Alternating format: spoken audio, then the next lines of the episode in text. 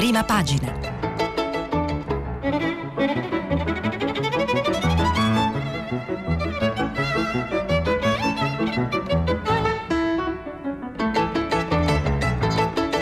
Questa settimana i giornali sono letti e commentati da Alberto Faustini, direttore dei quotidiani Alto Adige e L'Adige. Per intervenire telefonate al numero verde 800 050 333. Sms WhatsApp anche vocali al numero 335 5634 296. Buon mercoledì, buon ascolto e soprattutto sempre buona lettura. Cominciamo con i titoli principali dei giornali di oggi. La Repubblica, Italia alla prova del vaccino, approvato dall'AIFA, arriverà a Roma a Santo Stefano. Domenica la somministrazione, gli 007 in campo per scongiurare furti. Variante inglese del virus, migliaia bloccati a Londra, la Francia riapre le frontiere, via libera al rientro dei nostri connazionali. E Conte dice crisi più lontana, Amendola subito il recovery in gioco 300 300 miliardi. A venire il giudice ragazzino, un martire che sarà beato. Dopo approfondiremo questo tema. Vaccini avanti tutta. Sulla variante inglese Europa nel caos. Scrive ancora a venire. In prima pagina sulla stampa, pronti i primi 9.000 vaccini, ma le regioni sono in ritardo. Il medico che curò il paziente 1 dice la stretta non basta, serve un altro lockdown. Domenica mattina le prime dosi allo Spallanzani di Roma, Speranza dice è un'arma in più. Perché quella punta puntura, dice Dacia Maraini, ci salverà. Il sole 24 ore scontro, scontro sul blocco delle trivellazioni. Nella bozza del DL la norma che vieta le ricerche di gas e petrolio, poi il dietrofront. Senza giacimenti l'Italia importerebbe greggio per 5 milioni di tonnellate. Il Corriere della Sera, Conte Renzi, prove d'intesa dopo le liti, confronto aperto a tutti sui fondi dell'Unione Europea. Primi vaccinati, c'è la lista, medici e infermieri. Diamo l'esempio. Piano per gli italiani fermi a Londra. Sì di AIFA al farmaco Pfizer in Italia, zona rossa da domani in tutto il paese. Positività giù all'8%. Il giorno, piano scuola, è pronto solo Milano. Nel capoluogo lombardo stravolti gli orari di uffici e negozi per svuotare i mezzi pubblici. Nelle altre grandi città misure soft. Vaccino in campo l'esercito per la distribuzione. Intervista a Galli che dice voglio immunizzarmi subito i medici Novax cambino mestiere. E poi presi in giro è un tema sul quale tornerò oggi perché si parla della propaganda che li esalta, saranno persino su una moneta da 2 euro, ma tutte le promesse fatte agli infermieri restano sulla carta. È un tema che abbiamo in parte affrontato anche ieri. Il Fatto Quotidiano, ho chiesto all'Unione Europea il doppio di vaccini, intervista al commissario Arcuri, cronoprogramma, più Pfizer e Moderna. Finora ne abbiamo già assicurati per 20 milioni di italiani, poi arriveranno gli altri. In nove mesi vaccineremo il 70% degli abitanti, dice il commissario straordinario al Fatto Quotidiano di oggi. Il giornale Conte e Renzi giocano e i soldi non arrivano. Crisi di governo congelata e sui fondi dell'Unione Europea siamo in alto mare. Manovra, ecco i bonus, ma non ci sono le coperture. Il manifesto Vax Populi, l'agenzia italiana del farmaco, dà il via libera al primo vaccino anti-Covid prodotto da Pfizer e BioNTech. La somministrazione riguarderà tutta la popolazione sopra i 16 anni. Si parte il 27 dicembre allo Spallanzani di Roma, uno dei luoghi simbolo della pandemia. E poi ancora in prima pagina con evidenza il secondo titolo del manifesto è Salta la salvaguardia degli esodati. Manovra, la ragioneria dello Stato chiede lo stralcio di 14 norme per mancanza di coperture. Domani dai DPCM alle FAC il governo continua a cambiare le regole. Arrivano le feste ma Palazzo Chigi modifica ogni giorno le restrizioni, non più con le leggi ma direttamente con le risposte sul sito web.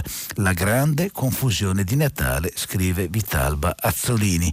Il vaccino ai politici non è un privilegio ma un dovere, scrive invece Mattia Ferraresi dicendo che dai politici ci aspettiamo tutti l'esempio. Libero, Gesù bambino, portaci il vaccino, altrimenti nessuno ci salverà. Da domani si torna ai domiciliari, il governo vuole rinchiuderci fino a marzo. Solo il farmaco miracoloso può riportarci a una vita normale. Per il professor Palù bloccherà la contagiosità.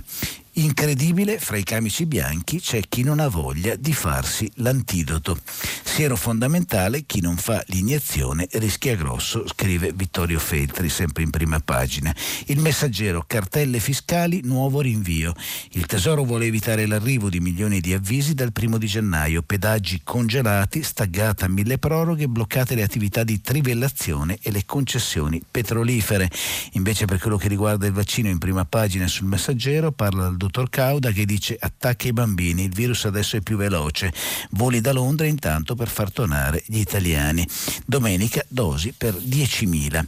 La verità, l'uomo di Bennettone incastra Patuanelli, il dirigente messo sotto accusa dai 5 Stelle per il crollo del Morandi. Una volta uscito da autostrada e lavorava con lo sviluppo economico per piazzare all'Italia. Ad Air France si presentava come plenipotenziario. Ho tirato fuori dai guai anche Letta, diceva. Prima parlate con me, poi andate dal ministro Grillino. Gli ho detto di mollare Lufthansa. Il foglio ha tanti titoli come sempre in prima pagina, vi segnalo quello del direttore Cerasa che è il romanzo tutto da leggere dei due Matteo. Parlano due lingue diverse ma ora si parlano e il loro gioco, più che far cambiare maggioranza, può portare a un altro governo, ma sempre guidato da Conte. Storia, illusioni e negoziati della trama più interessante della legislatura, Renzi e Salvini. Ancora su Italia Oggi, piccole e medie imprese, revisione semplificata. Ma partirei da una notizia eh, di avvenire perché ieri tutti hanno parlato e soprattutto ne parlano oggi i giornali del giudice ragazzino, come lo chiamò in modo sprezzante peraltro l'allora presidente Cossiga, ebbene il giudice ragazzino eh, si appresta a diventare beato. Il Papa autorizza il decreto che riconosce l'uccisione di Rosario Livatino, il magistrato assassinato nel 90, come un atto in odium fidei, così scrive Avvenire. Nella scarpata dove Rosario Rivatino aveva tentato di sfuggire ai killer mafiosi, venne trovata la sua agenda di lavoro. Sulla prima pagina era scritta STD, che stava per Sub Tutela Dei, una sigla che il giudice aveva riportato su tutte le sue agende e che ben rappresenta il rapporto tra il suo lavoro e la fede. Sarà beato Rosario Livatino, il giudice ragazzino ucciso dalla mafia il 21 settembre del 1990 a 37 anni, lungo la strada che dalla sua Canicattì porta ad Agrigento. Papa Francesco, ricevendo in udienza il cardinale Marcello Semeraro, prefetto della Congregazione delle Cause dei Santi, ha autorizzato la promulgazione del decreto che riconosce il martirio del magistrato siciliano assassinato in odio alla fede. Riconosciute anche le virtù eroiche di sette servi di Dio, tra cui quattro italiani. Ma entriamo nelle pagine appunto di avvenire per almeno leggere i titoli su Rosario Livettino. Sarà beato il giudice ragazzi Ragazzino. Il Papa autorizza il decreto che riconosce il martirio di Rosario Livatino, il magistrato ucciso dalla mafia. Schivo aveva una dirittura morale radicata nella fede. Sapeva di essere in pericolo e diceva Dio mi protegga. Sette i venerabili, nel frattempo quattro gli italiani, vite offerte tra Dachau e la Russia. Si tratta del vescovo eh, Bernardo Piccinelli, dei sacerdoti Seghezzi Antonini, della religiosa Staltari e poi Vasco de Quinoa, Antonio Vincenzo González Suarez e Ignazio Stucchi. Contro la mafia, accanto ai fragili, scrive ancora Avvenire a proposito di Rosario Livatino, Vangelo e Società, a colloquio con il procuratore nazionale antimafia Caffiero De Rao che dice Livatino un antidoto al carrierismo. Le cosche credono in Dio è solo apparenza per essere legittimate. Il giudice giusto comprende la sofferenza. Rosario Livatino, scrive Avvenire, è certamente un modello di umiltà, un giudice che non è carrierista, non ha secondi scopi, non è un giudice delle relazioni, anzi proprio per questo la Stida ne decise l'uccisione, un giudice che nel proprio impegno quotidiano è in grado di adempiere appieno ai propri doveri, con l'onore che richiede la nostra Costituzione. Questo è l'insegnamento che noi magistrati ricaviamo dalla sua figura, importante soprattutto in un periodo per noi non facile. Sono le prime parole parole del procuratore nazionale antimafia Federico Caffiero De Rao nel commentare il via libera alla beatificazione del giudice ragazzino e lo fa con commozione ricordando che nel 1979 siamo entrati in magistratura con lo stesso decreto di nomina, lui come sostituto procuratore ad Agrigento, io a Milano. Poi torna a definire Livatino come un modello. aveva la capacità di essere vicino alle persone che soffrono, in grado di svolgere il proprio ruolo in modo da non dare sofferenza ma di comprenderla e contribuire a migliorare la società, non giustizialista, ma un giudice giusto. Ecco di cosa è stato il modello e per questo è ancora più importante la sua prossima beatificazione. Il suo impegno, dice ancora, è stato straordinario nell'ambito dell'attività giudiziaria, dove con rigore si è dedicato alle applicazioni della disciplina sulla confisca dei patrimoni mafiosi e in questo modo si è reso inviso a una mafia che era abituata a poter operare con maggior libertà, senza subire le conseguenze di quello straordinario strumento. Un impegno giudiziario giudizio ancor più sostenuto dalla fede, come se il suo rapporto con la fede avesse consolidato il rigore nell'applicazione dei canoni della giustizia. Cambiamo argomento, torniamo per un istante sulla questione vaccino, ma poi in parte ci allontaneremo per appunto non dare la sensazione a chi ci ascolta di occuparci solo di vaccini. Eh, lo faccio oggi approfondendo un tema, eh, parliamo delle indagini che fa il sociologo Ilvo Diamanti su Repubblica dice al tempo di Viropoli. Siamo giunti alla ventitresima edizione della ricerca condotta da Demos per Repubblica che rileva e analizza il rapporto fra gli italiani e lo Stato. Ma non c'è bisogno di ricerche, dice Diamanti, per scoprire che è un anno speciale, durante il quale abbiamo cercato di difendere e reagire. Vediamo cosa scrive ancora Diamanti. Di fronte all'emergenza improvvisa che ci ha coinvolto, in parte stravolti, il virus, il Covid-19, fin dai primi mesi dell'anno ha investito il Paese, con una breve pausa estiva che ci aveva illusi, per poi riprendere in modo più violento di prima. Ancora oggi siamo in attesa di un vaccino che possa contrastare il virus, se non batterlo, almeno combatterlo in modo efficace. Per questo le reazioni fra gli italiani, le istituzioni, lo Stato in primo luogo, sono cambiate profondamente. Quanto allo Stato è dal 2009 che non raggiungeva un indice di fiducia tanto elevato, 33%. Solo nel 2018, dopo anni di declino, si era osservata una ripresa rilevante quanto improvvisa puntualmente rientrata l'anno seguente, quando il grado di confidenza nei suoi riguardi è scivolato al 22%, cioè alla normalità per l'Italia. Tanto più da quando, negli ultimi vent'anni, l'antipolitica è divenuta un tema politico di successo. Infatti, alle elezioni del 2018, scrive ancora il Vodiamanti su Repubblica, si erano affermati due soggetti politici che avevano interpretato sentimenti antipolitici, il Movimento 5 Stelle e la Lega di Salvini. Così l'atteggiamento dei loro elettori aveva cambiato segno. Manifestare sfiducia verso le istituzioni dello Stato avrebbe significato esprimere sfiducia verso se stessi, perché i partiti ai quali si rivolgevano stavano al governo, al centro dello Stato. L'anno seguente, cioè l'anno scorso, 2019, tutto era rientrato nella normalità. Dopo l'uscita della Lega dalla maggioranza, la fiducia verso lo Stato e in misura minore verso il Parlamento si era abbassata notevolmente, anche se il Movimento 5 Stelle è ancora al governo. Anche per questo l'atteggiamento dei cittadini verso lo Stato e le principali istituzioni pubbliche appare nuovamente orientato alla fiducia. Ma il motore di questo cambiamento, dice Diamanti, non è politico né antipolitico, è invece dettato dal sentimento di incertezza, per certi versi paura, che si è diffuso rapidamente nel corso dell'anno dopo l'irruzione del virus. Un evento che ha generato tensioni contrastanti fra gli italiani, solidarietà ma anche solitudine perché la paura generata dal contagio ha spinto i cittadini a raccogliersi intorno ai simboli comuni. Così abbiamo visto i tricolori alle finestre sui balconi, accompagnate da scritte che incitavano la speranza, andrà tutto bene. Al tempo stesso però il contagio ha indotto le autorità a imporre vincoli rigidi, volti a evitare il contatto tra persone, a favorire il distanziamento fisico, definito dai ministeri sociale distanziamento sociale, un vincolo che sta producendo l'indebolimento della società, attraverso provvedimenti che mirano anche in questa fase a limitare la frequentazione oltre la cerca familiare, allargata agli amici più stretti, D'altronde l'allentamento di questi vincoli e dell'autocontrollo dei cittadini ha sicuramente contribuito dopo l'estate alla ripresa del contagio. Così oggi siamo distanziati socialmente e progressivamente isolati territorialmente. Per il divieto di muoversi oltre i confini regionali e perfino comunali ed in quel sentimento di insicurezza e paura diffuso nel paese spiega il declino della partecipazione sociale osservato quest'anno. Spiega inoltre la crescita della fiducia verso lo Stato, il Parlamento, i governi locali, regione e comune, in particolare verso i servizi pubblici, soprattutto la sanità. Le persone partecipano di meno perché oggi è impossibile mobilitarsi sul territorio. Così l'unica forma di partecipazione che cresce è quella digitale che tuttavia contribuisce a sua volta al distanziamento sociale e rende difficile socializzare.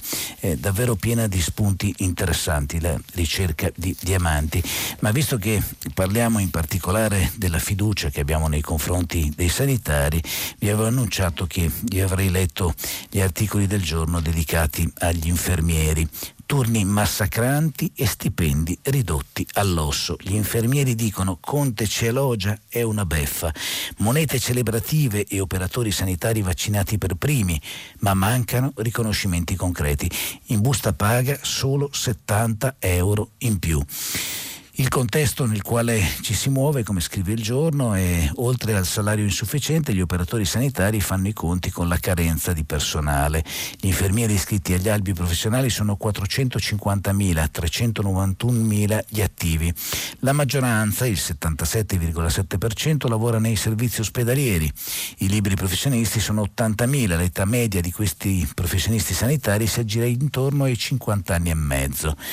La Federazione Nazionale degli Ordini professionali infermieristiche, la FNOPI, stima una carenza di personale soprattutto in questa fase di emergenza sanitaria. All'appello mancherebbero 53.000 infermieri, dei quali 22.000 negli ospedali. Pochi giovani, poi scrive il giorno, gli infermieri di età compresa tra i 20 e i 25 anni sono solo 15.500, un dato non troppo superiore a quello degli over 65 che ammontano a 13.250. Le regioni col più alto numero di sanitari under 28 sono Lazio, Lombardia, Campania, Puglia e Sicilia. Infermieri d'Italia, scrive Claudia Marin, 67 morti per coronavirus, 6 suicidi, l'ultimo un giovane di 28 anni che non ha retto allo stress enorme nei reparti Covid, 400 contagiati al giorno per un totale provvisorio di oltre 34.000. Da un anno senza ferie permessi, spesso senza neanche la pausa pranzo o quella minima per andare in bagno, con turni impossibili e spostamenti repentini da un reparto all'altro. Tutto questo per poco più di 1300 100-1600 euro mensili, mentre nel resto d'Europa le stesse figure guadagnano tra il 30 e il 50% in più.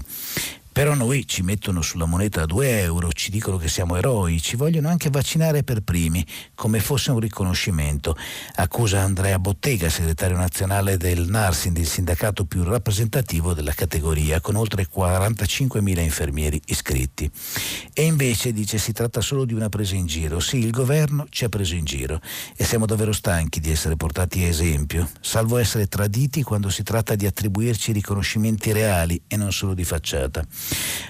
Potrebbe sembrare paradossale, eppure la decisione di celebrare il valore degli operatori sanitari, medici e infermieri, effigiandoli su una moneta da 2 euro, così come la notizia che sarà proprio un'infermiera dell'ospedale Spallanzani di Roma, la prima a essere vaccinata in Italia il 27 dicembre, più che far piacere fa andare su tutte le furie i rappresentanti della categoria, anche perché un miglioramento era stato loro prospettato dal Premier in persona.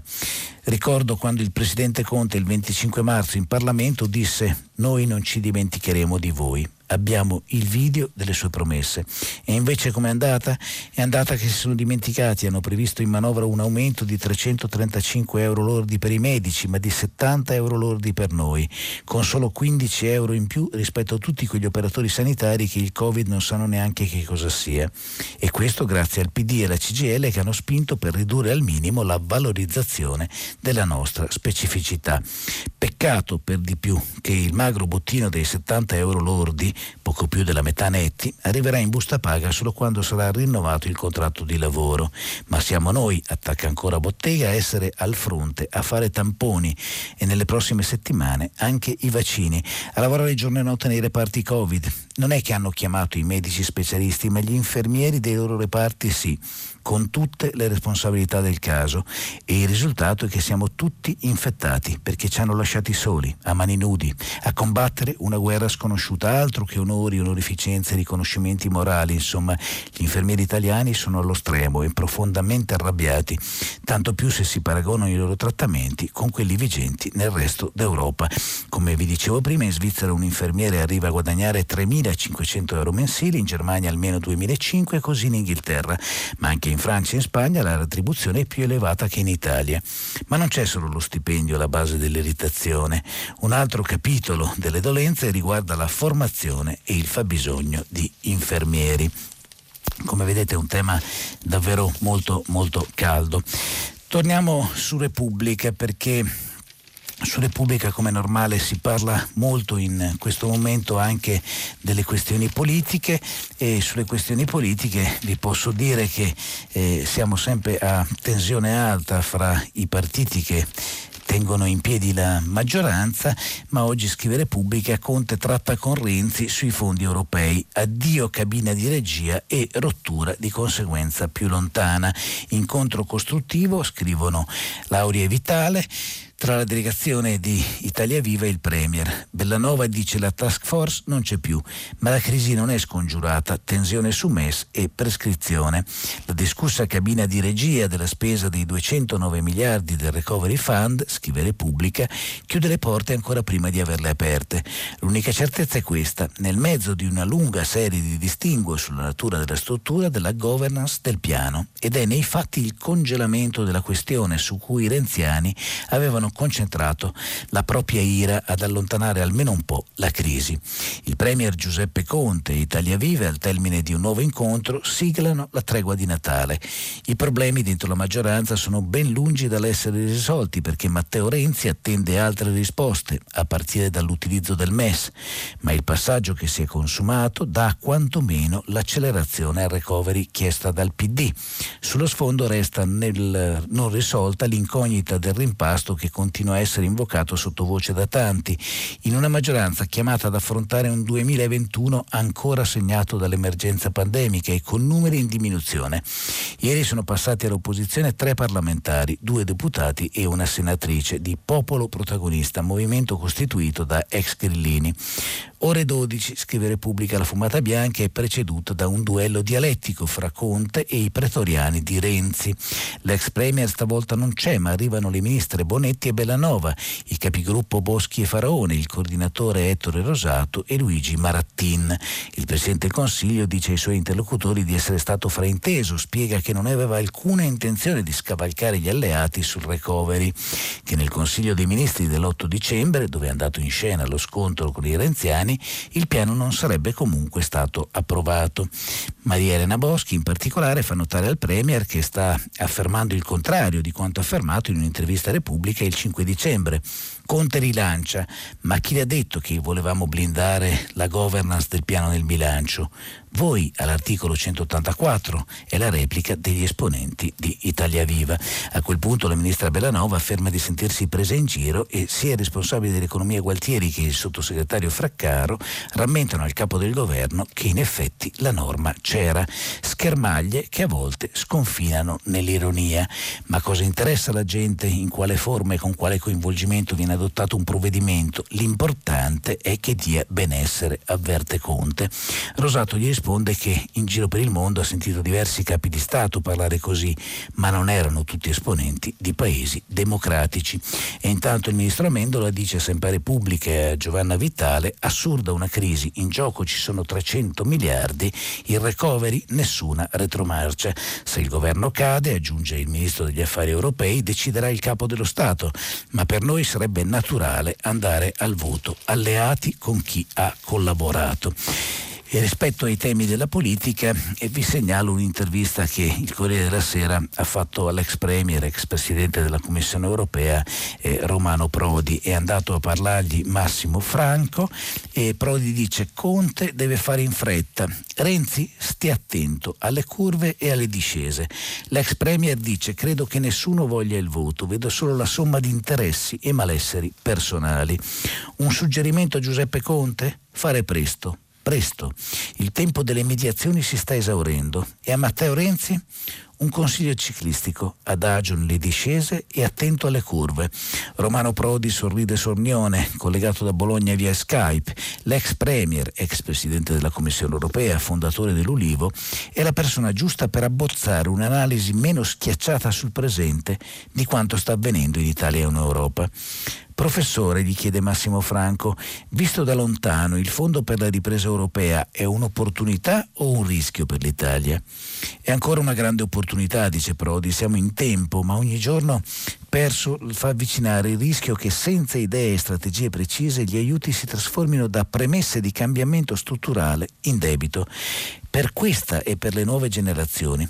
Non vedo ancora idee chiare su come saranno spesi ho qui davanti i documenti del governo e mi spiace dire che non vedo ancora una capacità, la capacità sarebbe quella di spendere al meglio i 209 miliardi, milioni di euro. Scorro tabelle, dice Prodi, con indicazioni generali e riforme descritte in modo altrettanto generale.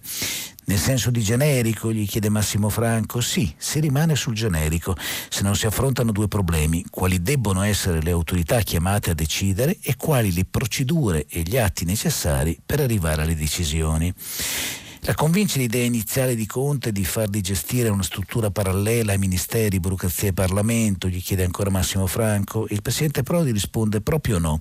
Sono convinto che la responsabilità politica sia del Premier e dei due ministri dell'economia il coordinamento delle decisioni deve fare capo a una struttura finalizzata allo scopo. Noi ne abbiamo una, il CIPE, il Comitato Interministeriale per la Programmazione Economica, che esiste e ancora se sta, anche se è stato depotenziato, va rafforzato anche inserendo consulenti esterni. Ma dico consulenti non a caso, deve essere lo Stato a tenere in mano le fila. Conosco le debolezze della burocrazia e proprio per questo ho recentemente firmato un manifesto per la riforma della burocrazia, che certamente può migliorare se vengono semplificate le procedure e se si danno indicazioni operative precise. Tuttavia, dice Prodi, le grandi decisioni politiche, come il collegamento con regioni e Parlamento, non possono non essere in mano al governo. Vanno utilizzate le strutture statali, buone o cattive che siano. L'alternativa è quella dell'interessante progetto di Giorgio Lamalfa, che chiede di fondarsi su una struttura esterna, con un Mario Draghi e un Sobino Cassese alla guida. Il progetto riflette preoccupazioni oggettive, ma secondo me senza la collaborazione della pubblica amministrazione ogni soluzione è velleitaria. Conte prenda in mano le cose. È sbagliata, dice ancora, l'idea di una regia parallela. La responsabilità politica non può che essere del Premier, ribadisce il Presidente Prodi, e dei ministri economici. Non a caso probabilmente il Corriere sotto questo articolo e intervista a Romano Prodi pubblica una piccola analisi sulla questione Quirinale. Il prossimo Quirinale appeso a 41 voti, scrive Alessandro Balistri. Dico non a caso perché come sapete perennemente in corsa per il Quirinale c'è anche Romano Prodi. Una lettera vi leggo invece che arriva dalle famiglie perché sul Corriere della Sera si parla di 500 famiglie che chiedono al governo di essere risarcite, depositata oggi la citazione per 100 milioni di euro nelle ultime 24 ore, 13.318 nuovi casi e 628 decessi. La lettera è questa, un adesivo giallo sulla bara di papà. Perché i protocolli sono tanto crudeli? scrive Daniela Rinaldi. Caro direttore, papà è ufficialmente morto di Covid-19, come ci ricordava l'assurdo adesivo giallo sulla cassa. Io so bene che il motivo principale della sua scomparsa è stata la nostalgia. Papà era un uomo sano, anziano, ma sano. La settimana prima del suo ricovero ha caricato e scaricato dall'auto una mountain bike da adulto. Dopo solo tre giorni di tosse e febbre è stato portato da noi all'ospedale, dove è entrato con i suoi piedi e dove più di un medico lo ha definito un caso non critico. La situazione ha iniziato a degenerare inesorabilmente dopo 48 ore, quando un uomo che non si è mai allontanato dalla famiglia si è ritrovato solo, spaventato circondato da estranei vestiti da marziani. È arrivato in ospedale sabato 14 novembre e mercoledì 18 ci telefonano per avvertirci che lo dovranno contenere e sedare. Papà continua per almeno altri tre giorni a reagire. Il dottore lo definisce un leone cui è stata tolta la famiglia. Poi comincia a diventare sempre meno reattivo fino a spegnersi il diciannovesimo giorno di ricovero. In nessun modo voglio accusare medici e infermieri di cui, sia pure a distanza, ho percepito professionalità e in qualche caso umanità. Io sono arrabbiatissima, scrive ancora Daniela Rinaldi nella sua lettera, con lo Stato e soprattutto con un protocollo tanto crudele quanto controproducente. Tutti i medici con cui ho parlato in questi giorni hanno sottolineato che dai 70 anni in su uno stato di disorientamento in ospedale è normale. Tale disorientamento è più o meno grave a seconda delle persone, ma in tutti i casi si ritorce contro il recupero del malato. Dunque se l'ambiente ospedaliero e la solitudine sono sicuramente causa di problemi nei pazienti anziani, perché in nove mesi non si è fatto nulla per evitare di costringere malati e parenti a un simile strazio? Perché la tuta di protezione funziona per medici, infermieri e inservienti e non può funzionare anche per un solo caro o quando va a visitare il malato? La crudele assurdità a cui io e la mia famiglia abbiamo assistito riguarda poi le notizie. Se non fosse stato per qualche amico che lavorava all'ospedale e per la nostra intraprendenza, probabilmente non avremmo saputo nulla riguardo alle sorti e all'evoluzione della malattia di papà. Lui non riusciva a capire in che reparto fosse poi, dal famoso mercoledì, non è stato più in grado di chiamarci né di rispondere al telefono. Dovevamo sperare nel buon cuore di medici, infermieri per fare le videochiamate, tre in 19 giorni, e supplicare ogni giorno, più volte al giorno, che gli facessero vedere i video e ascoltare gli audio che gli mandavamo. La risposta era dorme, non capisce.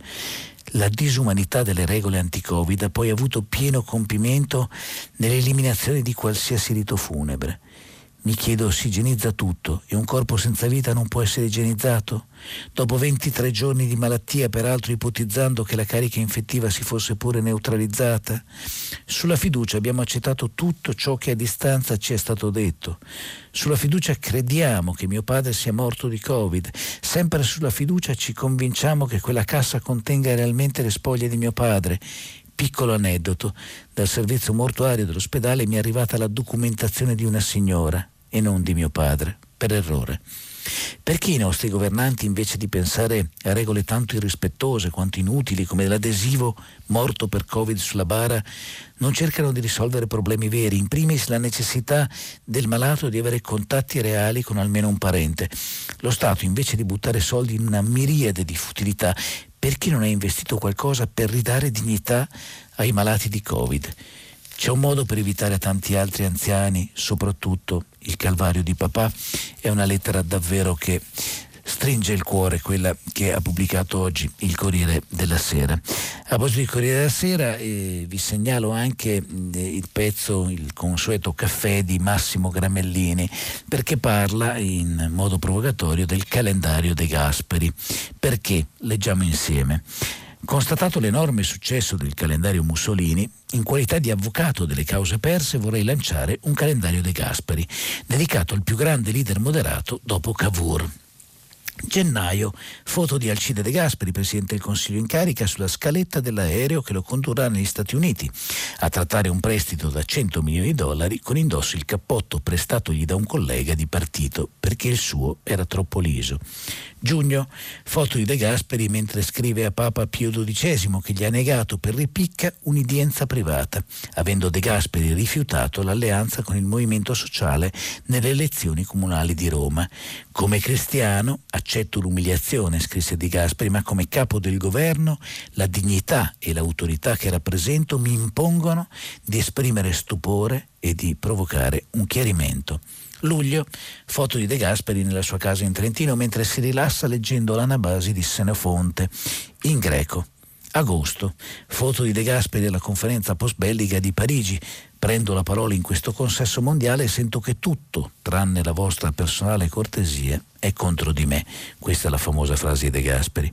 Un uomo verticale, scrive Massimo Gramellini sul Corriere di oggi, che non si vergognava di indossare le proprie idee e i cappotti altrui, il simbolo di quella che oggi chiameremo una destra liberale antifascista e che ancora governa in Germania e in Francia, ma che in Italia dopo di lui sembra essersi dissolta. Sarebbe un calendario a tiratura, a tiratura limitata però vuoi mettere la soddisfazione? Difficile dar torto in questo caso a Massimo Gramellini che appunto parte da un episodio vero, cioè i calendari dedicati a Mussolini. Sul Corriere vi segnalo anche gli attacchi degli hacker, attacco infinito, come reagirà l'America dopo il Pentagono invaso anche il Tesoro, paura di una paralisi, sistema da ricostruire, mentre Trump minimizza, Biden promette risposte dure, l'ipotesi blocco dei pagamenti. Dice Pompeo, il segretario di Stato USA, si tratta di una massiccia impresa di spionaggio e ora possiamo dire abbastanza chiaramente che sono i russi ad essere impegnati in questa attività. Il cyberattacco è più grande grande nelle fake news, dice invece Trump, che nella realtà. Russia è il canto che si leva quando accade qualcosa. Perché non valutate la possibilità che sia stata la Cina? E Biden, invece il presidente eletto con i suoi 78 anni, dice farò della cybersicurezza una delle massime priorità a livello di governo. Faremo di questa violazione una priorità dal momento in cui mi insedierò. È l'insediamento, come sapete, più lungo della storia, ma l'America eh, funziona così. Piano scuola, vi avevo detto che il giorno scritto è pronto solo Milano, eh, cambiamo solo gli ingressi nelle scuole, piano ripartenza ancora da finire, troppi ritardi, parlano l'Emilia Romagna e la Toscana, perché invece la Lombardia è avanti e ha preparato un ritorno a scuola con l'apertura dei negozi alle 10.15, computer e lavoro, la mobilità che cambia totalmente dal 7 gennaio, l'obiettivo è svuotare i mezzi pubblici per far posto agli studenti. Aggiunti 150 pullman, come scrivono Giambattista Anastasio e Nicola Palma sul giorno di oggi. Il sindaco Sala dice forse queste misure potrebbero restare anche quando l'emergenza sarà finita. Per il 50% degli alunni la campanella suonerà alle 8, gli altri entreranno nella loro classe 90 minuti dopo. È un'esperienza che sicuramente si può copiare anche in altre regioni. Sulla stampa vi segnalo un editoriale di Massimo Cacciari e dice tre idee facili per il debito. È ormai chiaro, scrive Cacciari, che si potrà avviare la ricostruzione soltanto a campagna di vaccinazione in corso e immunità di gregge più o meno garantita. Questo non dovrebbe tuttavia escludere che a questa ricostruzione si pensasse fin d'ora e non semplicemente a slogan tipo economia verde, informatizzazione o peggio ripetendo mantra con cui ogni governo da decenni, destro o sinistro che sia, infarcisce i suoi programmi, riforma dell'amministrazione, semplificazione, lotta all'evasione occasione. Dietro la cortina fumogena dei quotidiani decreti, tutti alla fine riducibili all'aurea raccomandazione state a casa, gli interventi a sostegno di imprese e lavoratori, per quanto cospicui nella loro massa, continuano a giungere in ritardo e sono tali da creare, secondo Cacciari, ulteriori disuguaglianze tra le categorie più colpite. Il filosofo, in questo caso anche politico, va oltre e dice chiedere informazioni ai commercialisti, ma soprattutto il nostro governo senza alternative alternative continua a promuovere nell'opinione pubblica l'irresponsabile impressione che i soldi per aiuti, assistenza, eccetera, si troveranno di certo e che ci penserà l'Europa. Insomma, l'impressione che il nostro debito possa tranquillamente oltrepassare ogni limite perché siamo l'Italia, l'Europa ha fiducia in noi a prescindere, per ottenere i quattrini del Recovery Fund basterà la promessa di un nostro nuovo rinascimento. Cari amici, dice Cacciari sulla stampa di oggi, non è affatto così. Anzi, è vero l'opposto. Il Recovery Fund non può servire se non per una quota a parte a tamponare le ferite più evidenti prodotti dalla crisi e non sarà erogato, dice ancora Cacciari, se non a fronte di un piano, e cioè di un insieme di progetti di investimento che manifesti una sua coerenza e praticabilità. Piano attualmente in mente dei, o forse in mente dei consiglieri consulenti del Presidente del Consiglio. Non solo è stato dichiarato da tutte le autorità europee che ogni paese dovrà dimostrare di voler svolgere la propria parte, di impegnarsi in base alle sue reali forze per sostenere il piano di ricostruzione. Ciò significa significa che in parole povere che a far fronte all'aumento del debito pubblico per il costo dell'assistenza a imprese e lavoratori è il compito e dovere di ciascun membro dell'Unione. Non esiste solidarietà europea senza responsabilità nazionale. Ora è certo che il nostro debito, a essere ottimisti, non potrà aumentare meno di 200 miliardi, superando probabilmente il 160% del PIL. Anche immaginando gli effetti più positivi degli investimenti prodotti dal Recovery Fund, rimarrà sempre un gap tra essi e la rapidità della crescita del nostro indebitamento. Dunque è assolutamente probabile che esso e il suo costo relativo, se non vi sono interventi radicali per tenerli sotto controllo, aumentino ulteriormente tra il 21 e il 22. Ha il governo un piano a proposito, si chiede Cacciari? È questo il problema più urgente. Dobbiamo essere nelle condizioni di investire in progetti strategici, i fondi europei per la ricostruzione con le spalle del debito coperte. Come dice, ripeto le cose possibili, il patrimonio privato in Italia aumenta a, 100, a 10 mila miliardi, il 70% in mano al 20% dei suoi detentori. Togliamo prime case e patrimoni finanziari sotto una certa cifra. Un intervento sui 4-5 mila euro appare più che praticabile potrebbe fruttare non meno di 30 miliardi. Abbiamo poi 100 miliardi anzi mille miliardi, chiedo scusa, di crediti erariali già sottoposti a azioni cautelari o esecutivi. Non si tratta di condoni, ma di evitare che i contenziosi vadano come sempre o quasi alle calende greche, a liberare personale e mezzi per lottare davvero contro l'evasione, facendo finalmente emergere chi si è abilmente nascosto ai radar dell'erario, grazie anche alla illeggibilità delle nostre leggi. Tante altre idee potrebbero avere riguardanti ad esempio l'azione di casse previdenziali o fondo pensione, dice ancora Cacciari. Non vanno bene? Benissimo, ma cessi il governo di ripetere che ci penserà l'Europa. Andiamo invece sul fatto quotidiano, vi ho segnalato le dichiarazioni del commissario Arcuri eh, dice così con i vaccini in nove mesi avremo l'immunità di gregge. Ne parla con Giampiero Calapà sul Fatto Quotidiano e dice allo Spallanzani di Roma già dalla mattina del 26 arriveranno i primi vaccini perché la Pfizer ha assicurato che le prime 10.000 dosi arriveranno un giorno prima del grande giorno del vaccino europeo.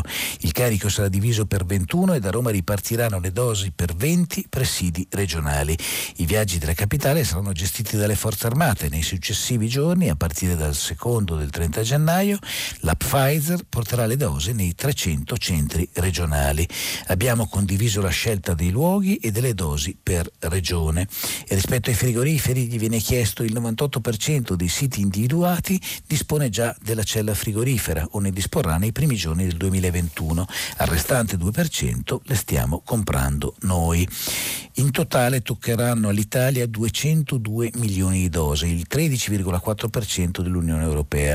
Subito da Pfizer ne arriveranno 27 milioni, 8,8 nel primo trimestre 2021, 8,1 nel secondo trimestre e 10,1 nel terzo. E l'Unione Europea, dice ancora Domenico Arcuri, sta negoziando con l'azienda per farcene arrivare altri 13 milioni e mezzo. Se il 6 gennaio EMA approverà anche Moderna, noi siamo pronti per riceverne 10,8 milioni, 1,4 nel primo trimestre, 4,7 nel secondo e altrettante nel terzo. E l'Unione Europea sta negoziando perché ce ne arrivano altri 10,8 milioni, quindi abbiamo già la discreta certezza di 38 milioni per i primi tre trimestri. Prima dose e richiamo per 20 milioni di italiani in nove mesi. Presidente del Consiglio Superiore di Sanità Locatelli gli viene chiesto fissa in 42 milioni di italiani l'obiettivo di fine estate. Dice bene, dice Arcuri, ai 38 milioni di vaccini certi di Pfizer e Moderna bisogna aggiungere quelli dell'Unione Europea, quelli che appunto stanno negoziando con le stesse due case farmaceutiche e poi gli altri che arriveranno in approvazione, per cui c'è un discreto ottimismo anche sui tempi. Si parla in prima pagina su più di un giornale del dramma di Bellugi, in questo caso leggo dal giornale amputate le gambe per colpa del Covid. Io come Pistorius, l'ex interista, ora opinionista TV, dice metterò le protesi anch'io. Vi segnalo ancora una cosa che arriva da un eh, altro giornale che in questo caso è il Messaggero, vi avevo parlato delle cartelle fiscali e del nuovo rinvio, è un tema che ovviamente riguarda tutti gli italiani, per le cartelle del fisco scrive il Messaggero, nuovo rinvio di tre mesi, scure sulla manovra, il Tesoro vuole scongiurare l'arrivo di milioni di avvisi dal primo gennaio, salta la nuova salvaguardia degli esodati. E la ragioneria dice viola le indicazioni dell'Unione Europea. La rassegna di oggi finisce qui, vi aspetto dopo la pubblicità per il consueto filo diretto qui dagli studi Rai di Trento. Alberto Faustini, direttore dei quotidiani Alto Adige e L'Adige, ha terminato la lettura dei giornali di oggi. Per intervenire chiamate il numero verde 800 050 333. Sms WhatsApp anche vocali al numero 335 5634 296. Si apre adesso il filo diretto di prima pagina per intervenire e porre domande ad Alberto Faustini, direttore dei quotidiani Alto Adige e L'Adige. Chiamate il numero verde 800 050 333. Sms e WhatsApp anche vocali al numero 335 5634 296. La trasmissione si può ascoltare, riascoltare e scaricare in podcast sul sito di Radio 3 e sull'applicazione RaiPlay Radio. Buongiorno, partiamo subito con una telefonata, ma stanno arrivando anche molti messaggi al 335 56 34 296. Pronto? Pronto, buongiorno, sono Anna Maria da Torino. Io sono medico in pensione e ho risposto alla chiamata alle armi del commissario Arcuri per la vaccinazione anti-Covid, però per un problema di disconnessione internet e per un aspetto burocratico un po' troppo farraginoso, a tutt'oggi che è il 23 dicembre, io non sono ancora riuscita a iscrivermi a questo portale per problemi proprio di disconnessione internet, ho tentato, ritentato e quindi il mio problema etico di partecipare alla vaccinazione per tutti gli italiani è diventata impossibile. Grazie Chiedo, Anna Maria. Allora, eh, eh, io le posso dire che adesso intanto l'hanno ascoltata almeno 500.000 ascoltatori, magari tra questi c'è anche Arcuri o qualcuno che tira la giacchetta d'Arcuri, però lei solleva un problema che è il problema in Italia, no? cioè quello delle connessioni che sono spesso difficili, il tema è saltato fuori per l'app Immuni, è saltato fuori per la questione del cashback, continua a saltare fuori, per cui mi rendo conto che a volte anche eh, la bontà di un cittadino che vuole subito iscriversi e dare la sua disponibilità eh, a volte si ferma nei meandri della burocrazia. Mi auguro che la sua telefonata serva anche a sbloccare la situazione. Leggo alcuni messaggi, bisogna leggere la stampa estera per sapere che in Italia i morti inizio pandemia sono ormai 70.000 e che siamo secondi al mondo dopo il Belgio per decessi ogni 100.000 abitanti, dice Maurizio Damagione. Beh, è un tema che purtroppo comunque sollevano tutti i giorni anche i giornalisti italiani. C'è una domanda che pochissimi pongono, quei pochi mi sembra nessuno dia una risposta credibile perché in Italia così tanti muoiono di Covid-19, dice Maria Rosa Capozzo. Si sono date molte spiegazioni in questo periodo, ma non sono così scientifiche. La prima spiegazione è quella del fatto che in Italia ci sono molte persone anziane, un paese longevo al nostro ed è una bella cosa. Poi ci sono altre questioni legate a come vengono gestiti i numeri. C'è chi dice morto per Covid o con Covid, è un tema antico, è forse presto per fare anche tragici bilanci. Ci sono persone poi che dicono che hanno vissuto come Maghi un dramma analogo a quello di cui ha parlato la lettrice che ha scritto sul Corriere della Sera a proposito di suo padre. Alcuni chiedono dove ho letto l'articolo di Massimo Cacciari, l'articolo di Massimo Cacciari arriva dalla stampa, mentre Maria Luisa da Trento dice buongiorno, per tenere alta l'attenzione su Zacchi e facilitarne la liberazione non si potrebbe dargli la cittadinanza italiana. Eh, giro subito questa ipotesi ai ministri competenti e soprattutto al Presidente Conte perché serve davvero che su questo si intervenga. Un'altra telefonata, pronto? Pronto, buongiorno. Buongiorno a lei. Luisa. Buongiorno Luisa. Sono Luisa, telefono dalla provincia di Bologna e mi ha eh, sollevato questa voglia di raccontare la lettera che ha letto dal Corriere della Sera, mi sembra, di, Esatto. pa- di quel figlio che ha perso il padre.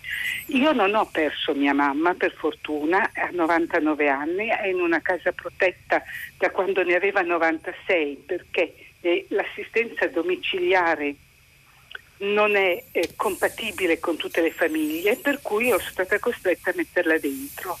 E però è un anno che io non vedo mia mamma, nel senso che non l'abbraccio, la vedo attraverso 5 metri o dalla finestra o attraverso un vetro.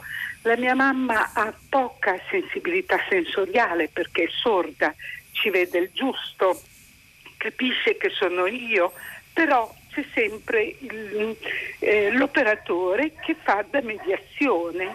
Io ho chiesto e ho scritto diverse lettere all'ASL dove è mia mamma e eh, però non c'è risposta perché come diceva quel signore c'è una rigidità da parte delle istituzioni esagerata. Io sono disponibile a pagarmi i presidi sanitari, la tuta spaziale, però dal momento che la mia mamma sente la mia voce Cosa gliene importa se vede una tuta spaziale? Sa che sono io, non c'è niente da fare, non c'è niente da fare. E c'è una rigidità da parte delle istituzioni, anche della provincia, della regione di Bologna. Io non ho Facebook, se no avrei scritto a Bonaccina, il Schlenghi. Ma sono sicuro, sono sicuro Luisa che l'ascolta. Ho gridato il mio dolore e come me tanti altri. Ce ne ha 99 anni, quanto tempo ha da vivere? Ha totalmente ragione Luisa.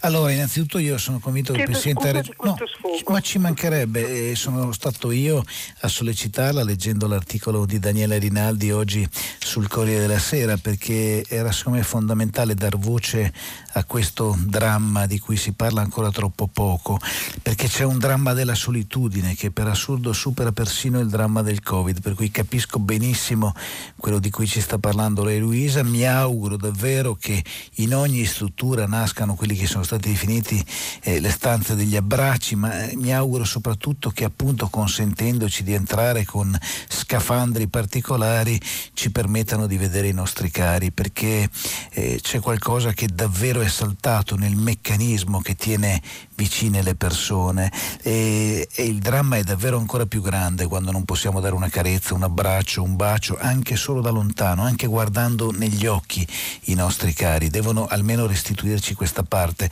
Spetta loro trovare un modo per permetterci di avvicinarci appunto alle persone alle quali vogliamo bene. E c'è una persona che mi dice che non è una telecronaca, radiocronaca di calcio, devo leggere più lentamente, mi scuso con questa persona e con tante altre persone che magari hanno avuto questa sensazione, mi dispiace, nel senso che a me effettivamente piace dare ritmo, forse esagero però nel dare ritmo. In questo caso me lo dice Ami, una persona che però non si firma, però insomma volevo dirgli che il suo messaggio è stato letto come è stato letto ogni messaggio di quelli che sto ricevendo in questo momento. A proposito della beatificazione del giudice Levatino, scrive Anna, la solitudine dei giudici atei, lo Stato ha un mantello etico e giuridico per proteggere il loro lavoro, il loro sacrificio.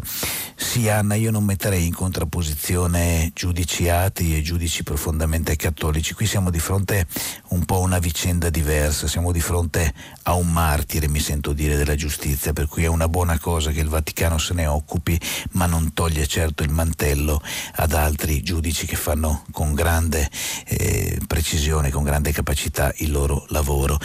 Per i Novax né con lo Stato né con il virus, dice Umberto da Milano facendo gli auguri a tutti. Vi prego, vi prego, smettetela di usare le parole siero antidoto come sinonimo di vaccino, sono cose completamente diverse. Ditelo a prima pagina, fatelo capire ai giornalisti. Ovviamente nello specifico io ho letto articoli nei quali queste parole erano già scritte, però segnalo volentieri a tutti i colleghi che ci seguono e anche a quelli che non ci seguono che bisogna usare le parole sempre con grande attenzione. È peraltro un tema che emerge in ogni riunione delle mie redazioni. Un'altra telefonata, pronto? Sì, buongiorno. Buongiorno a lei. Sono Chiara e chiamo da Genova. Buongiorno, Io Chiara. chiamo per eh, la bellissima notizia della beatificazione di, del giudice Rosario Livatino che applaudo con molta forza. Però volevo ricordare accanto alle vittime di mafia, che sono, purtroppo sono tantissime, giudici, magistrati, cittadini e quant'altro, anche i testimoni di giustizia. Che i testimoni di giustizia sono quelli che permettono poi di eh, fare i processi ai killer delle vittime a, ehm, a procedere appunto a scoprire chi sono tutto quello che è successo, ma questi testimoni di giustizia purtroppo non, sono, eh, non vivono più poi una, una, loro vita, sono dei morti invisibili, sono dei morti viventi perché devono abbandonare la, il loro paese, devono abbandonare la nazione, devono cam- abbandonare la loro vita e spesso anche la famiglia. E quindi eh, il loro dovere civico che fanno, che è importantissimo e fondamentale, che noi richiediamo sempre ai nostri cittadini, è, è, è un esempio per tutti noi. Quindi io auspico e spero che mi sentano che quando ci sarà la beatificazione del giudice Livatino apprezzatissima ci sia anche il ricordo del testimone di giustizia, in questo caso Piero Nava, che eh, in quel giorno del 1990 eh, sulla strada eh, ha, ha, riconosciuto i killer e poi ha portato avanti nel processo questo riconoscimento, sia riconosciuto anche a lui, ma come a tutti i testimoni di giustizia che hanno appunto questo ruolo importantissimo di dovere civico di testimonianza, di ricordarlo eh, nella, accanto alla beatificazione. Grazie, di, grazie, grazie Chiara, mm, ha fatto molto bene a dirlo, ha fatto bene a ricordare Piero Nava, ha fatto anche bene, devo dire, a ricordarci che in questo caso sono morti viventi, spesso invisibili. Certo la loro invisibilità rende più complicato il ricordo, però innanzitutto l'ha ricordato lei a tantissime persone che stanno ascoltando, però eh, mi accorgo a volte per esempio che lo stesso tema riguarda le donne e gli uomini delle scorte che sono stati uccisi insieme alle persone che proteggevano e che spesso si tende a dimenticare, per cui ricordiamo effettivamente tutte le persone che rendono possibile la giustizia, poi appunto il caso di Vatino come lei stessa ricorda è in parte diverso per diverse ragioni. Preferirei trovare un infermiere in pronto soccorso che mi cura piuttosto che stampato su una moneta, dice Franco di Olgiate Olona, è la stessa cosa che però dicono anche gli infermieri. Loro preferiscono eh, fare turni meno massacranti, che ci siano più dipendenti come hanno chiesto da tempo, anziché finire su una moneta, per cui su questo siamo tutti d'accordo.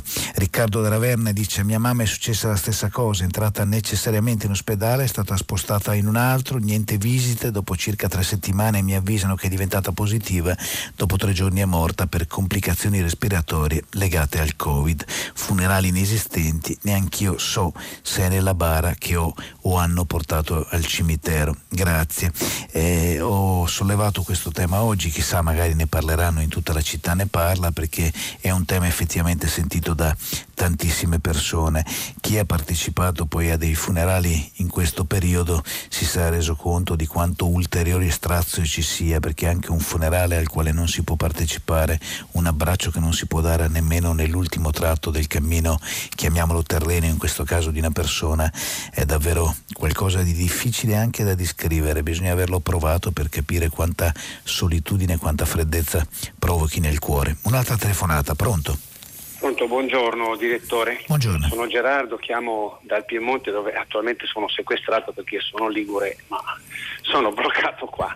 Senta, l'argomento è il taglio al fondo dell'editoria di cui lei immagino sia perfettamente a conoscenza. Le riporto la dichiarazione del segretario della vostra, della vostra federazione. Sì. Il taglio ai, alle cooperative e a no profit è un bavaglio alla, alla democrazia. E volevo ricordare che in quella congerie di emendamenti che, sono, che rappresenta la legge di bilancio che altro che difficoltà di lettura, definita dalla, dall'ufficio per il bilancio della, della, dello stesso Parlamento, una congerie eh, senza politica di bilancio delineata. Ci sono provvedimenti per, gli, per i soffioni delle docce, per i mobili, addirittura per l'acquisto di un cellulare eh, uno smartphone di governo. Invece l'editoria libera, quella che non è nei gruppi grandi, perché lo sa meglio di me che qui c'è una concentrazione spaventosa, è stata, è stata segata. E, e mi chiedo se l'articolo 21 della Costituzione esiste ancora, se la libertà di stampa in questo Paese è garantita e se eh, visto che non è Mediaset, il governo pensi solamente a queste strutture e si dimentichi quella che è la libertà di parola. La ringrazio, faccio auguri a lei, alla sua famiglia e a tutta la redazione. Grazie Gerardo, gentilissimo. E oggi interviene Vincenzo Vita, l'ex sottosegretario, e si rivolge al suo attuale collega sottosegretario Martella.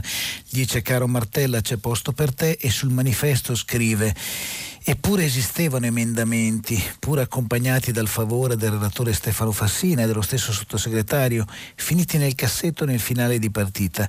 Già il tema dell'informazione non è una priorità e la malevolenza si mescola ad una tradizionale colpevole sottovalutazione.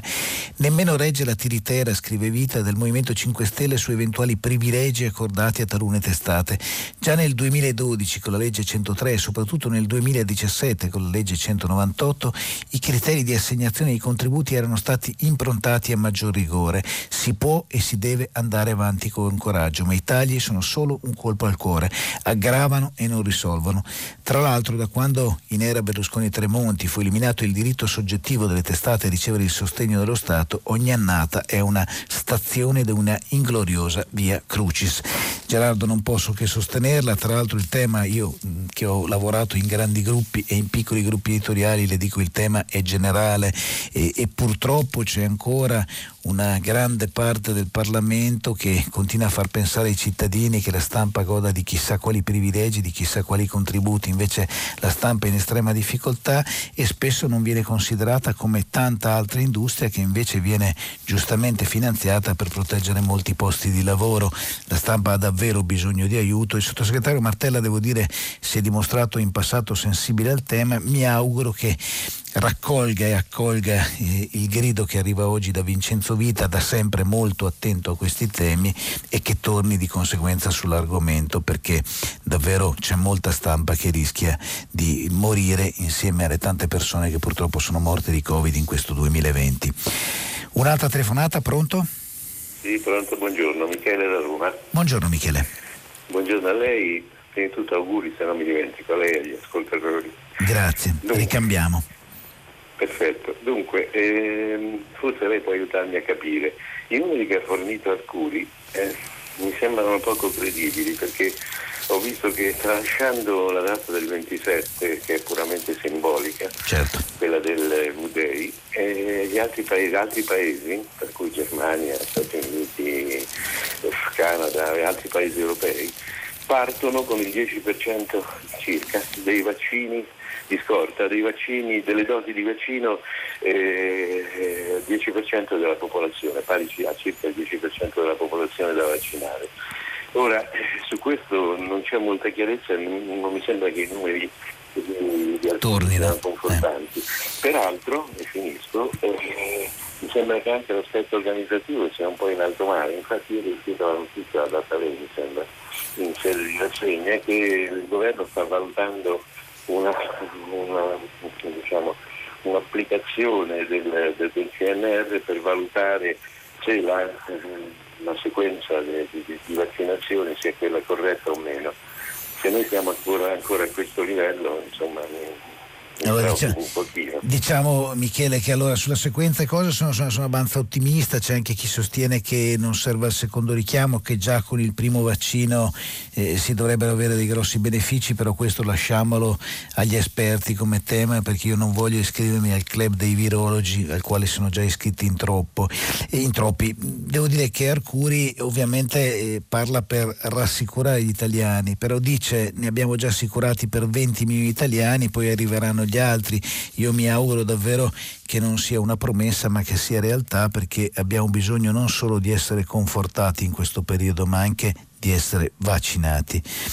La radio del dolore, smettetela, dice un ascoltatore che non si firma. Mm, devo dire no, non è la radio del dolore, è la radio della verità. A volte il dolore è verità, ma a volte ci sono anche notizie piene di ottimismo. Io ritengo che dare voce alle tante persone che in questo periodo hanno perso un padre, un fratello, un marito, una moglie, un figlio, eh, non sia radio del dolore, sia semplicemente appunto radio cronaca. Eh, ci sono invece persone che dicono a proposito della voce insomma, che la velocità va bene, ringrazio Patrizio da Firenze per le cose che mi dice e così ringrazio anche Umberto. Eh, diciamo che ovviamente la mia idea di ritmo può non piacere a tutti, ma una cosa che non ho mai sopportato in Italia è il desiderio dell'unanimità, vale per i giudizi e per molte altre cose. Io cerco di fare il mio mestiere al meglio. Un'altra telefonata, pronto? Eh, buongiorno, io sono Monica, telefono da Milano, sono una psicoterapeuta e rispetto alla telefonata dolorosa della signora di prima volevo dire che eh, secondo me dipende dalle strutture, perché per esempio un mio paziente mi ha scritto che ha potuto andare a trovare la mamma che è ricoverata in una RSA e oltretutto è positiva al Covid, è sintomatica da tantissimi mesi e eh, ha potuto abbracciarla in una stanza, ci sono due stanzette con fogli di plastica e ha potuto rimanere con lei per 45 minuti abbracciandola eccetera e ha avuto anche l'impressione che l'abbia eh, riconosciuta e io ricevo delle, sia delle, diciamo, telefonate o messaggi da persone che hanno avuto esperienze dolorosissime e anche da persone invece che rispetto agli ospedali o rispetto alle strutture RSA hanno avuto delle esperienze eh, molto belle, quindi penso che dipenda veramente da come si organizzano le, le varie strutture. Grazie eh. Monica, è proprio così, effettivamente abbiamo anche raccontato nei giorni scorsi di alcune strutture che hanno creato questa stanza agli abbracci, alcune che invece non vogliono crearle o altre ancora, è il caso per esempio di Bolzano, che sono bloccate in questo momento dalla burocrazia anche se le stanze e gli abbracci sono pronti. Ecco, sarebbe bello che tutte le strutture capissero però l'importanza di questo questo contatto. È vero, qualcuno è più avanti, qualcuno ha capito che c'è la necessità di questo abbraccio, altri invece per chissà quale ragione hanno preferito eh, tenere mh, mm, come dire, fissa la barra per quello che riguarda le chiusure. Paola da Parma dice la lettera del Corriere signora Luisa mi ha fatto piangere, la mia mamma è morta sola e abbandonata in ospedale senza eh, essere appunto abbracciata e cara Paola l'abbracciamo noi oggi, sono stati davvero, capisco leggendo il suo messaggio molto lungo, mesi molto molto difficili. A nord scarseggiano i docenti, dice invece Giovanni da Agrigento, incaricati precari che prima provenivano dal sud. Perché? Traffitto e viaggi resta poco dello stipendio. Una volta si accettava in quanto dopo un tempo ragionevole si poteva rientrare nel proprio territorio, adesso è quasi impossibile trasferirsi perché i posti che si liberano vanno quasi tutti ai concorsi. Tanto vale restare al sud con qualche lavoro anche precario, così almeno la famiglia resta unita. Capisco eh, bene quello che dice Giovanni, io mi auguro però che ci siano ancora persone che amano così tanto l'insegnamento da scommettere su questo lavoro anche se li porta lontano da da casa. È una caratteristica un po' italiana quella di far fatica a lavorare lontano da casa. Mi ci riconosco anch'io perché sono molto italiano anch'io. Un'altra telefonata, pronto? Pronto, buongiorno. Buongiorno. Sono Silvana, ehm, Silvana Cruzio da Bari. Buongiorno ehm, Silvana. buongiorno, intanto grazie per la sua conduzione, sempre molto molto calda. Grazie a lei, e, grazie a lei. Eh, mi piacerebbe segnalare un progetto eh, che in questa scia eh, di dolore che ci attraversa tutti in questo momento, forse può essere un progetto che dà anche un segnale di, di incoraggiamento e di possibilità diverse. Si chiama La bellezza della cura. E, ehm, è già disponibile un sito a cui si accede proprio digitando la bellezza della cura.it eh, in cui ci sono degli audio. Ogni giorno c'è un audio diverso ed è pensato proprio per chi è in, eh, ricoverato lontano dai propri parenti e non può ricevere una parola di conforto. Digitando queste, la bellezza della cura si entra in un sito che dà un audio al giorno. Eh, breve di 8, 5, 10 minuti e l'abbiamo pensato proprio per portare una parola diversa, per seminare una parola diversa da quella che necessariamente eh, viaggia negli ospedali, che parla di malattia, di diagnosi, di tragedia, ma forse c'è bisogno di una parola poetica che porti anche altro.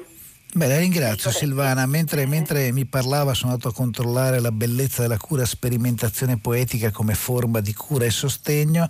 È un'iniziativa che mi piace davvero molto, sono contento che l'abbia segnalato dai microfoni di Radio 3 perché eh, mi piace l'idea insomma, della, della poesia che cura. C'è un abbraccio di parole che in parte supera l'abbraccio fisico di cui abbiamo bisogno in questo periodo.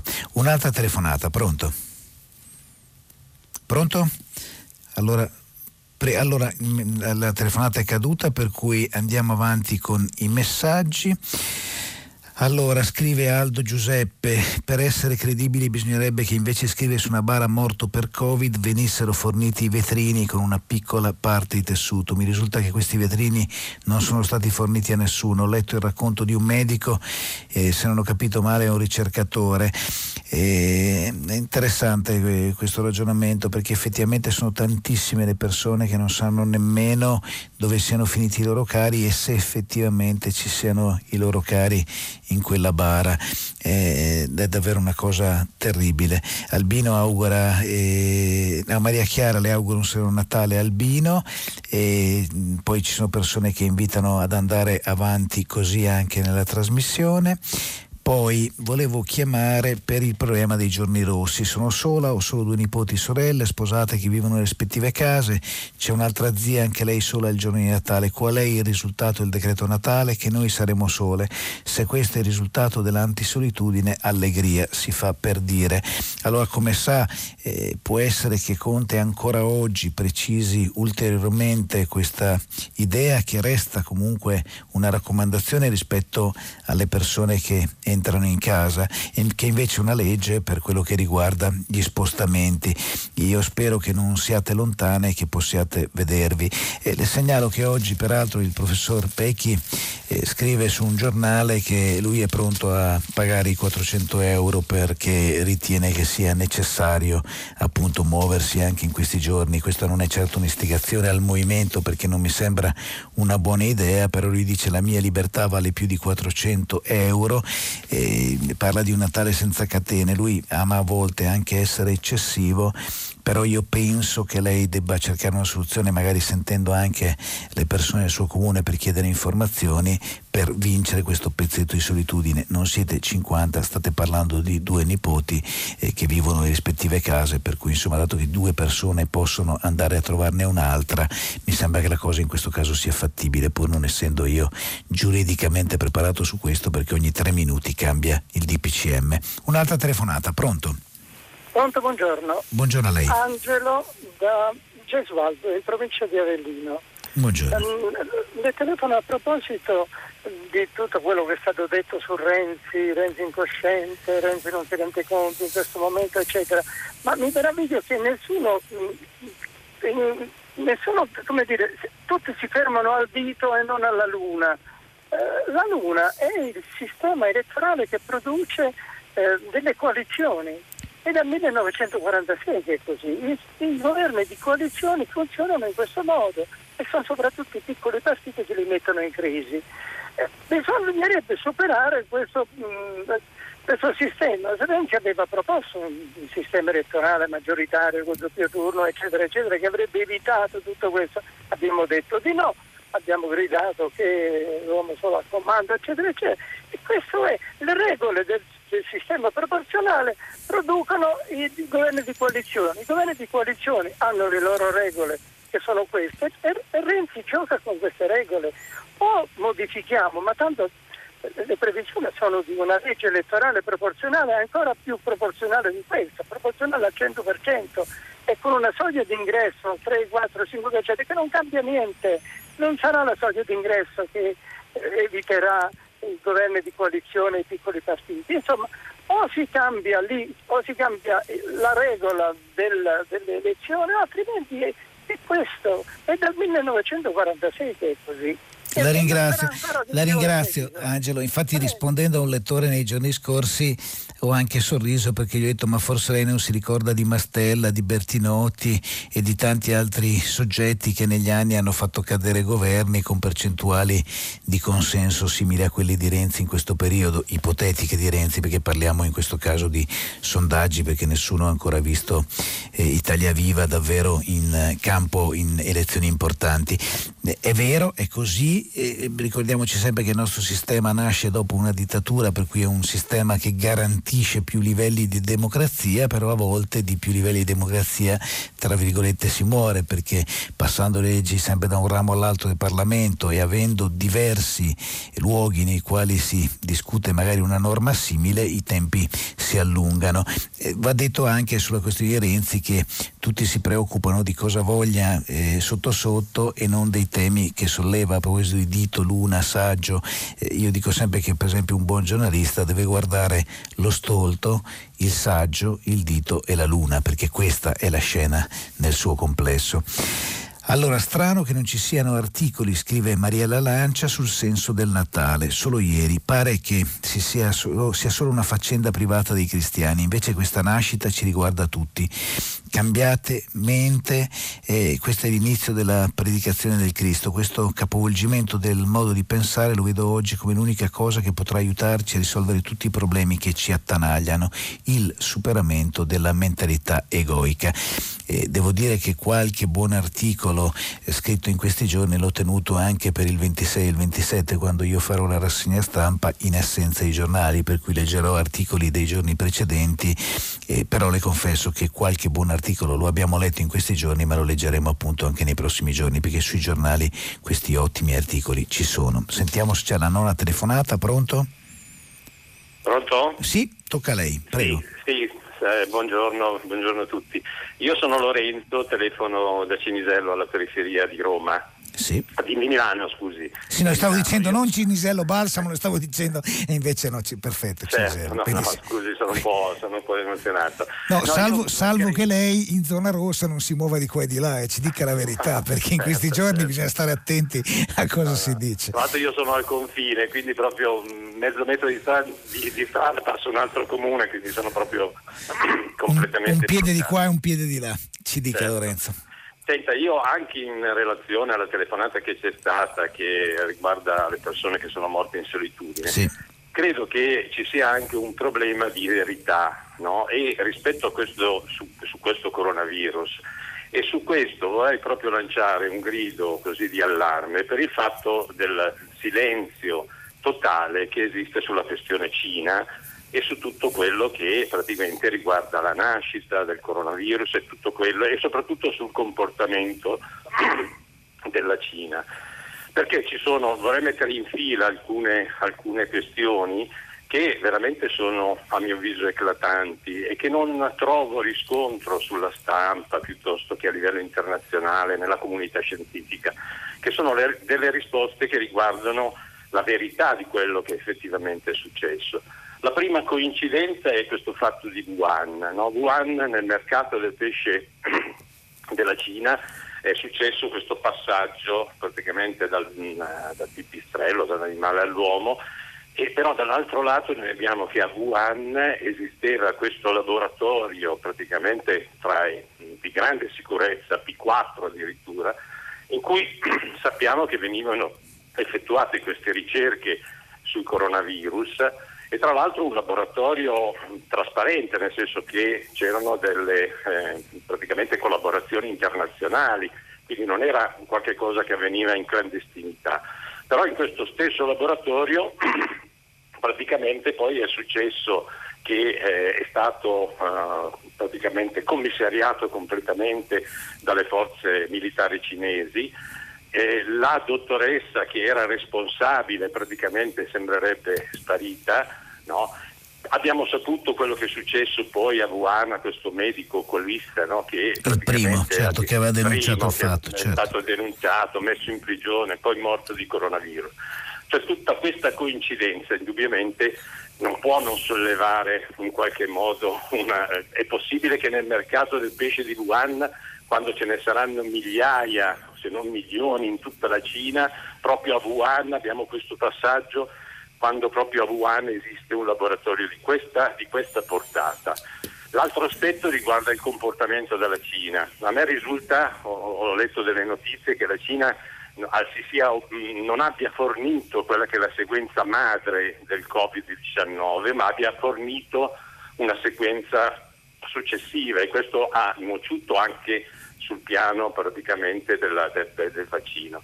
L'altra notizia è che eh, la Cina si sia opposta praticamente a una commissione eh, dell'OMS ponendo un veto di gradimento rispetto alle persone che, sono, che, sono, che dovevano partecipare di questa, di questa commissione che in modo indipendente doveva indagare effettivamente su questo è successo.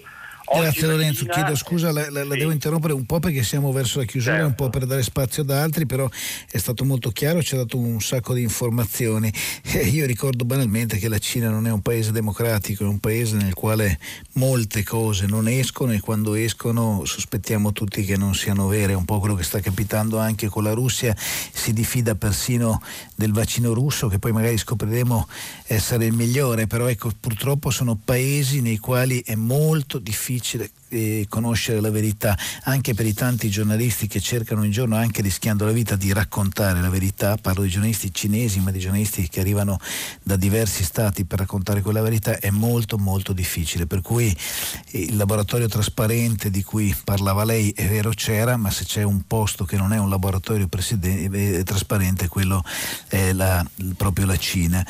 E mm, ci sono tantissime persone che ci stanno scrivendo sulla questione della solitudine nelle residenze sanitarie per anziani. È interessante perché c'è un dibattito che si sta svolgendo nella nostra pagina eh, che raccoglie le telefonate e i messaggi che arrivano al 335 5634 296. Dicevo interessante perché eh, ci sono persone che ricordano che dobbiamo stare lontani gli anziani per proteggerli perché c'è appunto il Covid, c'è chi ci ricorda che sono gli stessi anziani a invitare i figli e i parenti a non andare a trovarli proprio per la situazione drammatica, c'è chi ci ricorda che ci sono persone così malate da non poterci riconoscere se anche andassimo a trovarle. E c'è anche chi invece ci racconta racconta che ha avuto la possibilità di eh, togliere eh, la mamma, in questo caso da una residenza sanitaria, metterla in una sorta di casa protetta con una badante, i costi sono più alti, ma almeno così riescono a incontrarla tutti i giorni. È davvero molto interessante tutto quello che scrivete oggi su questo tema e sono contento che sia partito un dibattito così importante. Vediamo se riesco a prendere l'ultima telefonata in 5 secondi, però solo se sono 5 secondi perché stiamo chiudendo. Pronto? Deve proprio dirmi, no, è caduta, allora ne approfitto per leggere un'ultima cosa sul consigliere Ricciardi che ha bacchettato la Gran Bretagna per il tardivo allarme sulla variante virale, si è dimenticato di spiegarci, scrive Natasa e, o, o, Natasha, eh, non, non, riesco a capire da come è scritto, si è dimenticato di spiegarci perché i laboratori italiani hanno sequenziato meno di mille genomi a fronte di 125.000 genomi inglesi. Eh, anche questo è un messaggio che giro direttamente al professor Ricciardi tardi. Noi ci fermiamo qui, dopo il giornale radio ci, saria, ci sarà Mar- Marzia Coronati che conduce pagina 3 a seguire le novità musicali di primo movimento, alle 10 invece ci sarà come sempre tutta la città ne parla e immagino e auspico che si parli di residenze sanitarie per anziani e di stanze per gli abbracci. Io vi ringrazio, a domani, buona giornata.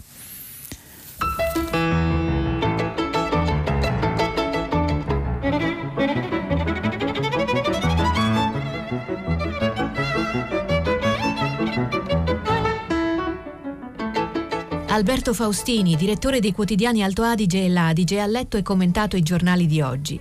Prima pagina è un programma a cura di Cristiana Castellotti, in redazione Maria Chiara Berenec, Natascia Cerqueti, Manuel De Lucia, Cettina Flaccavento, Giulia Nucci. Posta elettronica, prima pagina chiocciolarai.it. La trasmissione si può ascoltare, riascoltare e scaricare in podcast sul sito di Radio 3 e sull'applicazione Rai Play Radio.